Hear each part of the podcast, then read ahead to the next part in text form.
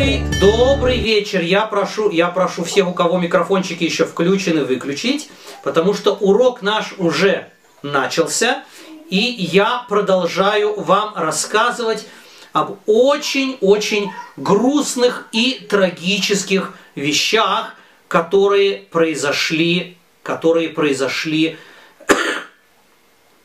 между, э, между домом Давида и домом Шауля.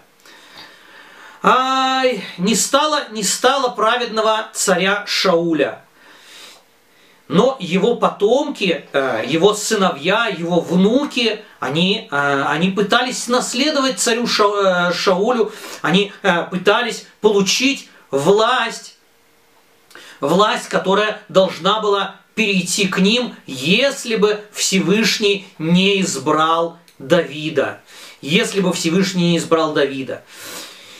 Ай, сколько, сколько горя, сколько страданий было, э, было между Давидом и Шаулем, когда Давид вынужден был скрываться. И даже после смерти Шауля все еще продолжается, продолжается эта грустная, очень-очень трагическая история. Вы знаете, что пророки, пророки не писали нам сказки. Они не писали нам историю и не рассказывали просто так, потому что что-то случилось, и это нужно рассказать всем. Нет. Каждое слово, которое, которое написано в пророчествах, каждое, э, каждое событие, которое описывается в пророчествах, оно обязательно, обязательно учит нас чему-то очень-очень-очень важному. Поэтому, поэтому Тора в пророчествах, она не скрывает от нас э, правды. Все, все, все, что есть, очень-очень строго судит Всевышний своих праведников. Часто мы можем, читая, читая пророчество, ужаснуться и сказать, ой, что они такое творили? И не дай Бог подумать, что речь идет о каких-то злодеях. На самом деле мы должны все время помнить, что э, все эти люди, потомки Шауля, э, э, товарищи Давида, они были величайшими праведниками. Если они в чем-то ошибались, если они в чем-то ошибались и поступали не так, как следовало, то это не потому, что они, э, не потому, что они хотели сделать что-то злое. Они искренне считали, что служат Ашему. Если они в чем-то ошибались, то пророк судит их очень-очень-очень строго. Именно потому, что они были такими праведниками, пророк каждая мельчайшая-мельчайшая их, э, мельчайшую их ошибку он осуждает очень-очень строго и очень подробно разъясняет. Для чего? Для того, чтобы мы могли выучить из этого, выучить из этого, э, как следует себя вести, чего нужно остерегаться, насколько страшным бывает раздор между, между евреями и каким, э, каким трагическим последствиям он при, приводит. Тем более, тем более, если евреи с двух сторон, с обеих сторон, они являются большими праведниками. Да, у каждого из них есть свои заслуги. Каждый из них, каждый из них старается, старается служить Ашему так, как он это понимает. А если, если между ними вдруг возникает, э, возникает распря, возникает ссора, возникает, не дай бог, война, то это очень-очень грустно и очень-очень тяжело. Распря ссора между домом Шауля и домом Давида была очень долгой. И постепенно Давид все больше укреплялся, а потомки Шауля, они все ослабевали и ослабевали. Давид, вы помните, он обосновался в Хевроне, э, в столице Иудеи. И э, там у него родились сыновья. У Давида э, было много жен, и каждая из них родила ему сына. Ай, Давид, Давид укреплял свое царство, э, к нему, к нему э, присоединялись все новые и новые евреи, поддерживали царство Давида. А э, дом Шауля, во главе дома Шауля стоял Авнер. Вы помните этого военачальника Авнер бен Нер, который поддержал, поддержал сына Шауля Ишбошета. О, Авнер был величайшим, величайшим воином и э, величайшим мудрецом. Авнер был искренним и горячим человеком, который, который был верен э, Шаулю всю жизнь, пока Шауль жил, Авнер был ему верен, и после этого, после, после гибели Шауля, он остался верен его сыну Ишбошету. У Шауля была наложница по имени Рицпа. Он сто лет не умер? А? Кто? Он сто лет не умер? Ишбошет, я еще не дошел до того места, когда Ишбошета убили. Он нет, он не умер, он не был в той битве, где погиб э, Шауль со своими старшими сыновьями. Ай, у Шауля осталась наложница, от Шауля осталась наложница по имени Рицпа, дочь Аи.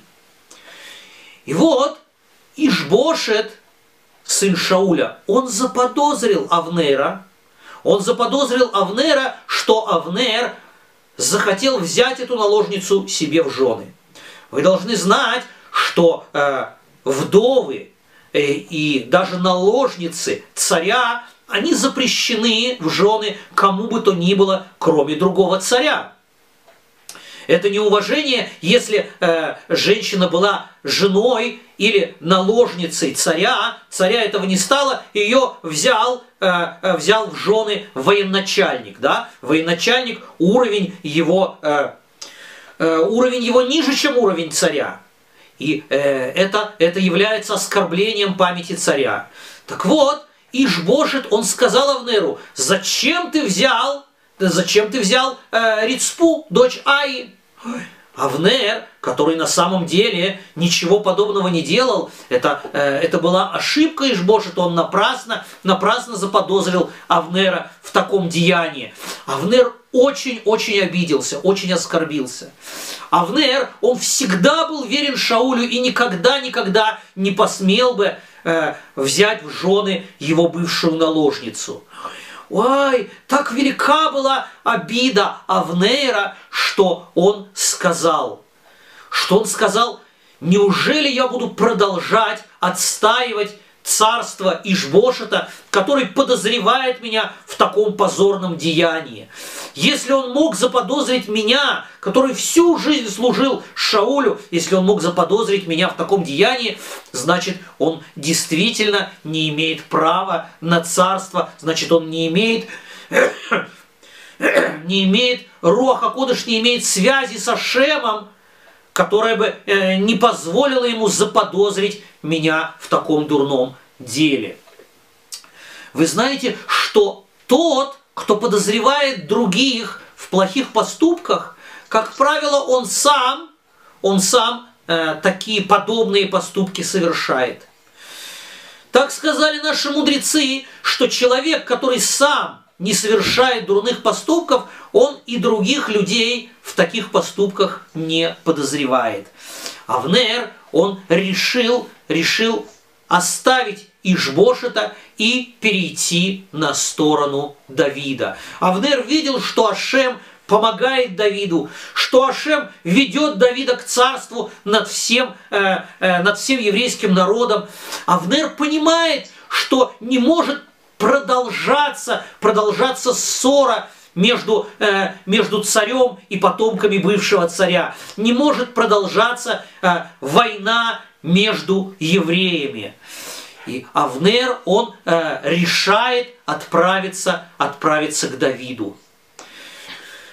Ай, Ишбошет, он э, боялся Авнера. Авнер, Авнера слушались все воины, его уважали все мудрецы. Ишбошет, он не посмел, не посмел возразить, возразить Авнеру, и Авнер отправился к Давиду. Авнер отправился к Давиду, он предлагает Давиду заключить мир и что он переходит, переходит э, на сторону Давида и приводит с собой всех оставшихся евреев, которые до сих пор следуют за Ишбошетом. Давид ставит ему одно условие. Давид предупреждает его, только при одном условии я согласен с тобой разговаривать. Если ты вернешь мою жену Михаль, которую я получил э, от, она дочь Шауля, которую я получил от самого царя Шауля за победу над пелештимлянами. Вы помните, что Шауль отдавал свою дочь Михаль в жены царю Давиду? А, и вы помните, как она спасла Давида, когда она спустила его на веревке из окна и помогла ему бежать? А, После этого... Помним. Помним, замечательно. После этого, после этого судьба Михалии была очень-очень непроста. Давид бегал, э, спасал свою жизнь от э, Шауля, а свою дочь Шауль выдал замуж за другого человека, за э, Палтиэля, сына Лаиша. Э, Палтиэль тоже был праведным человеком, он тоже э, был, э, был честным и порядочным евреем, и он с радостью принял, э, принял э, в жены Михаль. А? Он был был, был богобоязненным Шалтиэль, да, и э, Михаль, она полагала, что действительно, что действительно э, ее брак с Давидом, который бежит от, от ее э, отца Шауля, что этот брак стал недействительным, он расторгнут. На самом деле, все это время брак оставался действительным. Вы знаете, что нужно, что необходимо сделать, чтобы был настоящий еврейский развод, чтобы жена была освобождена. Чтобы жена, э, чтобы жена и муж сказали, что они разводятся, и у Равина. Нет, этого недостаточно. Что-то муж должен дать, именно муж что-то должен дать своей жене, чтобы освободить ее от брака. Кто-то знает что? Что дает муж, чтобы освободить ее от брака? Особое такое письмо, которое называется «До тех пор, до тех пор, пока, а, пока жена не получила гет, до тех пор она остается, остается а, мужней женой и не может быть отдана никому другому. Но дело в том, что в те дни уходя на войну, каждый еврей обязательно давал гет своей жене. Если он погибнет на войне и его не найдут, чтобы она не осталась привязана к нему, э, если, если он пропал без вести, чтобы, чтобы она в этом случае могла, могла выйти замуж. Ай, Давид, Давид также, уходя на войну, он э, несколько раз уходил на войну, и он давал гет Михале. Потом, когда он возвращался, а, она возвращалась к нему и э, снова, снова делали хупу. Так было заведено в те времена. Сегодня так не поступают. Но э, во всяком случае, вышло так, что, э, что э, Михаль, она была уверена, она была уверена, что действительно брак ее с Давидом расторгнут, и она имеет право выйти за Палтиэля замуж. Палтиэль был в этом уверен, в этом был уверен Шауль, но Давид, он знал, что э, что э, гет, который он давал ей, уходя на войну, он действителен только только в том случае, если он действительно гибнет на войне. В противном случае, в противном случае а, она должна вернуться к нему. И вот теперь, и вот теперь Давид говорит Авнеру, если ты действительно хочешь, хочешь заключить со мной мир, ты должен вернуть ко мне мою жену Михаль. Ай, Авнер, он исполняет требования Давида он вызывает, э, вызывает э, Палтиэля, сына Лаиша, и он говорит ему, я должен вернуть э, вернуть Михаль Давиду, чтобы восстановить мир между коленами еврейского царства, между коленом Иуды и коленом Беньямина, чтобы не было больше распри, чтобы не было больше войны.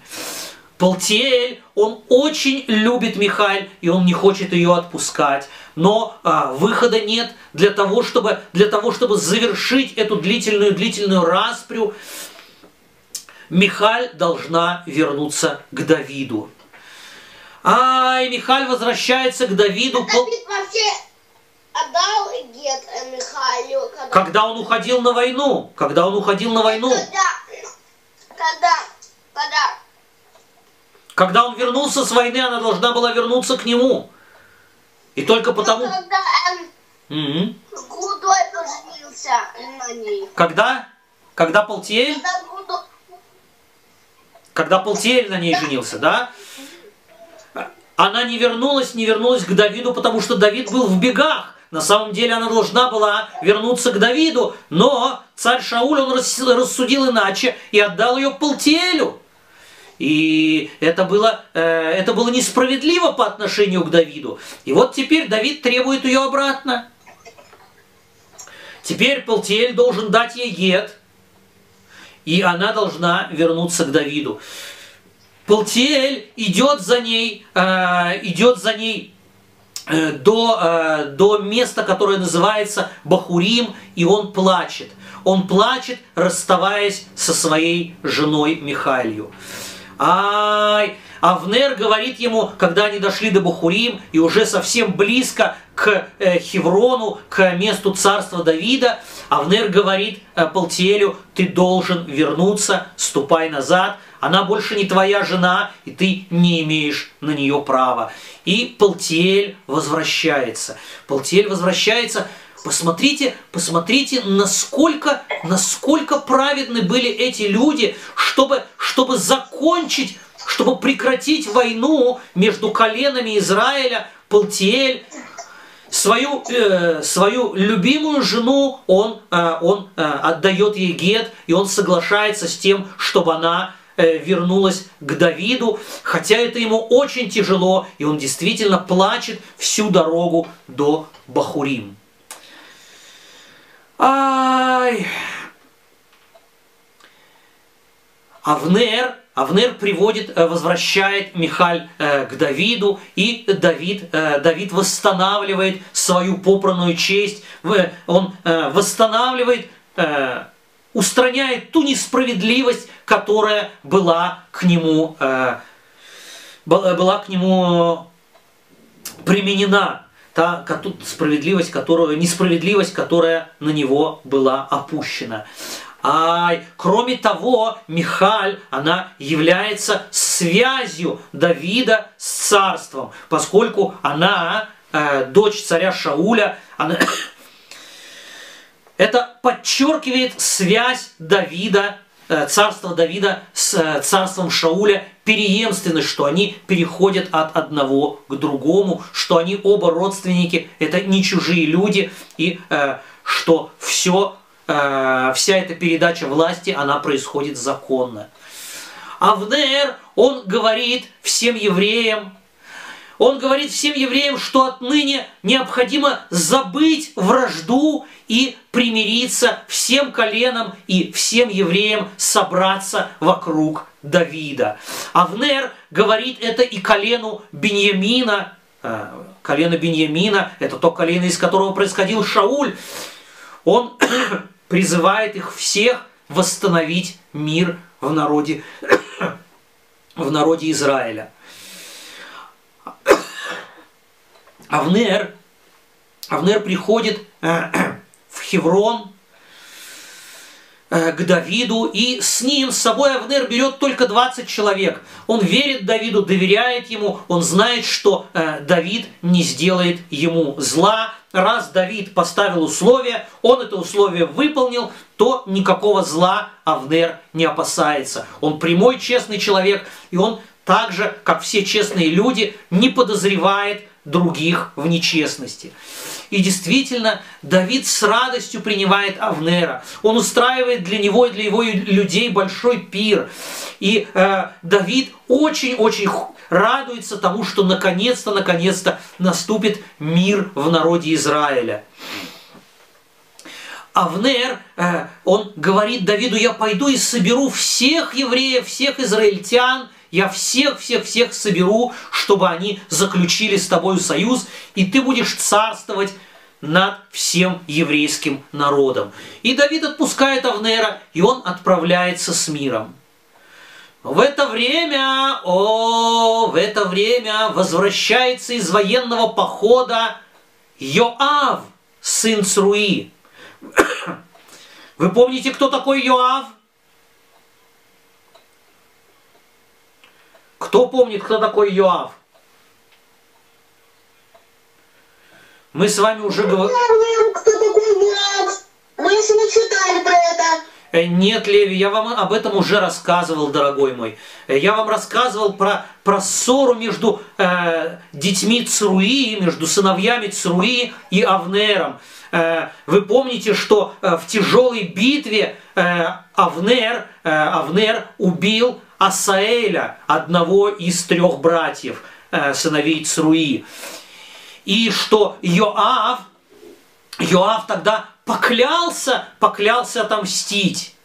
И вот теперь Йоав возвращается, а Йоав, он главный военачальник Давида, так же, как Авнер был главным военачальником Шауля, так Йоав, он главный военачальник Давида. Ему подчиняются, э, подчиняются все воины, его уважают, его слово слушают.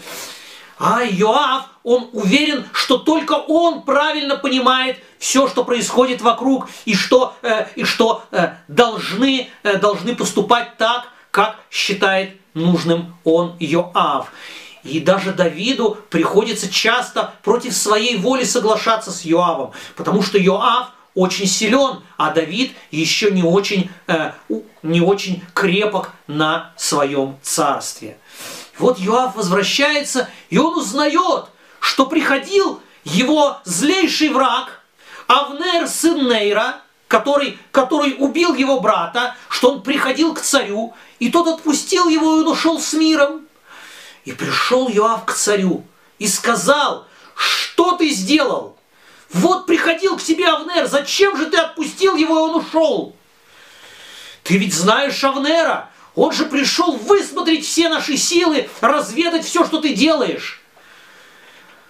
Ай, Давид, Давид пытается убедить Йоава, что Авнер действительно, действительно пришел для того, чтобы заключить мир. Но Йоав, Йоав, его не интересует убеждение. Йоав, он намерен отомстить за гибель своего брата Асаэля.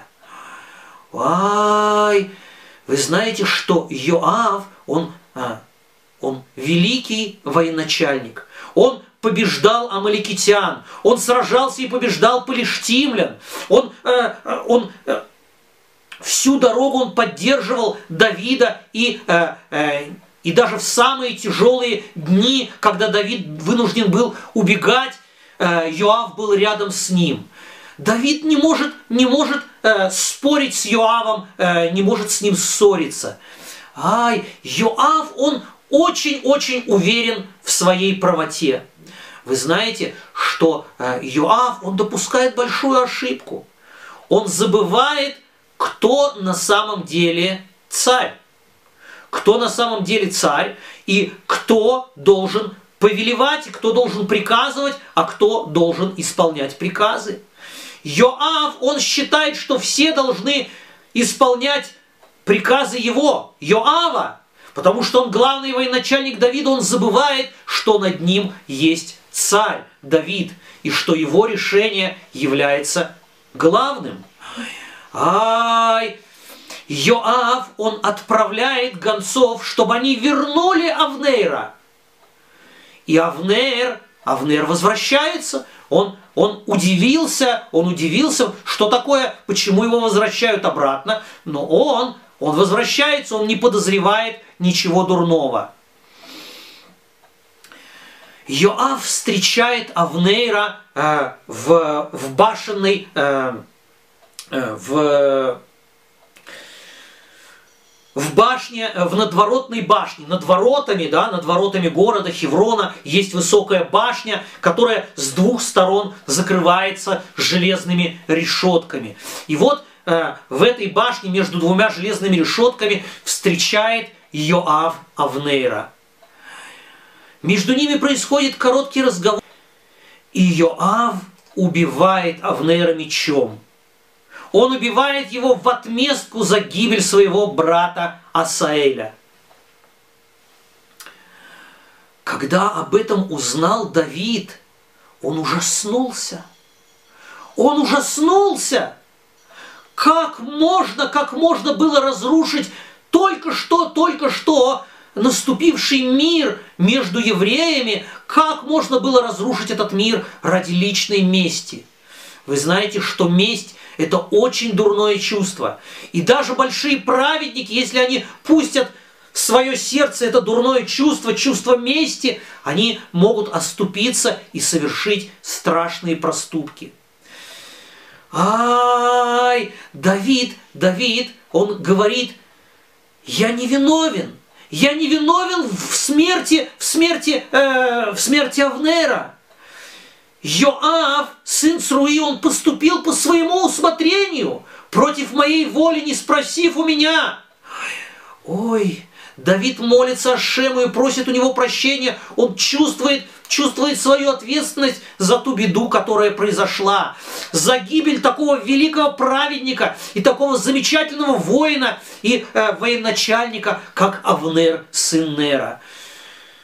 Давид говорит, пусть падет эта вина на голову Йоава и на его дом, и пусть не будет этой вины на мне. Ай! Йоав и его брат Авишай, они убили Авнера за то, что он умертвил Асаэля, их брата, в битве при Гивоне. И сказал Давид Йоаву и всему народу, бывшему с ним, вы должны, вы должны раскаяться, вы должны оплакать великого человека, э, убитого невинно Авнера, сына Нейра. Давид разрывает свои одежды, Давид снимает царские одеяния, он одевает, одевает мешковину, он посыпает пеплом свою голову. И также поступают за ним все его люди. Ай, они плачут, они плачут о гибели этого замечательного человека Авнейра.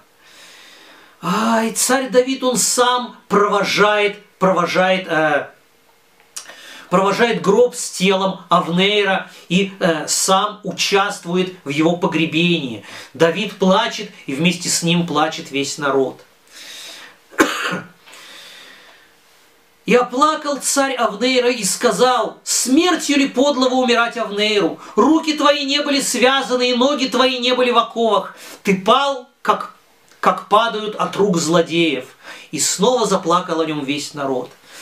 А, и пришел весь народ предложить Давиду поесть. И Давид отказался. Он принял на себя пост. Он принял на себя пост. Он ничего не ел, ничего не пил, пока не закончится плач по Авнейру.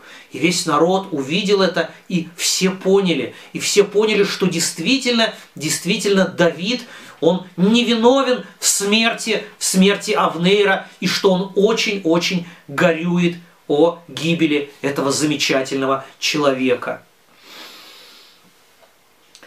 Ай, Давид говорит, я еще слаб, и хотя я помазан на царство, но эти люди, сыновья Цруи, э, Йоав и, э, и э, Йоав, и, Йоав и Авишай, сыновья Цруи, они пока еще сильнее меня – они сильнее меня, и я не смог им воспротивиться, и я не сумел запретить им сделать это страшное дело.